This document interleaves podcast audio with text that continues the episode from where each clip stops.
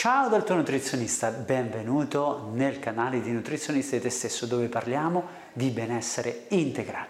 Il tema di oggi è o sono le gambe gonfie. Gambe gonfie, problema soprattutto diffuso in estate. Se sei in questo video probabilmente è perché anche tu in qualche modo insomma hai una sensibilità e quindi voglio condividere con te qualche consiglio. Sappi che se eh, sei tra quelle persone che provano eh, a utilizzare drenanti diuretici di varia natura e non ottengono grandi effetti, beh, puoi far parte di quella maggioranza in cui il drenaggio delle, delle gambe delle parti basse non solo eh, con, non avviene solo con una spinta di drenaggio o di diuresi o di azione sul sistema linfatico, eh, microcircolo capillari.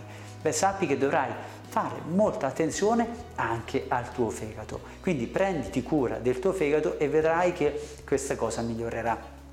Perché? Perché il fegato è un organo estremamente irrorato e se questo ha una qualche eh, dire, stanchezza funzionale, un qualche eh, limitazione eh, funzionale che dove in estate eh, ecco, un, può avvenire in maniera molto particolare, ecco che inevitabilmente eh, si ehm, come dire, perde l'ottimizzazione eh, della eh, fluidità dei, dei, dei, liquidi organici, è come se si, ci fosse un blocco nel ritorno venoso dal basso verso l'alto, proprio per un effetto di ristagno eh, a livello di ipofunzione epatica. Quindi se semplicemente ti prenderai cura del tuo fegato vedrai che tutto il sistema migliorerà. Come puoi fare?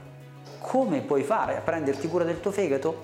Bene, prendi e comincia ad utilizzare i carboidrati a cena e non a pranzo perché? perché i carboidrati sono l'elemento fondamentale per la funzionalità del fegato quindi a cena sicuramente si possono utilizzare certo non esagerare con le quantità poi altra cosa molto importante utilizza elementi che lo possono aiutare questo fegato zucchini fagiolini pomodori carciofi, anche frutta eh, in generale mm, è, sono, eh, è, ottima per il fegato perché eh, gli zuccheri presenti ne aiutano eh, la funzione. Certo, evita gli zuccheri perché sì, ti dà carboidrati, ma ti sbilancerebbe. Questo poi porterebbe inevitabilmente a un abbassamento degli zuccheri e quindi a un'ipofunzione eh, epatica o comunque una difficoltà di funzione. Poi, perché no, magari utilizza qualche drenaggio epatico, quindi se devi prendere i drenanti magari non prendere solo il drenaggio linfatico, ma prendi il drenaggio epatico. Non so, ne avrei visti di, di, a bizzeffe di depurativi del fegato, quindi carciofo, tarassa, così di marina e bla bla bla.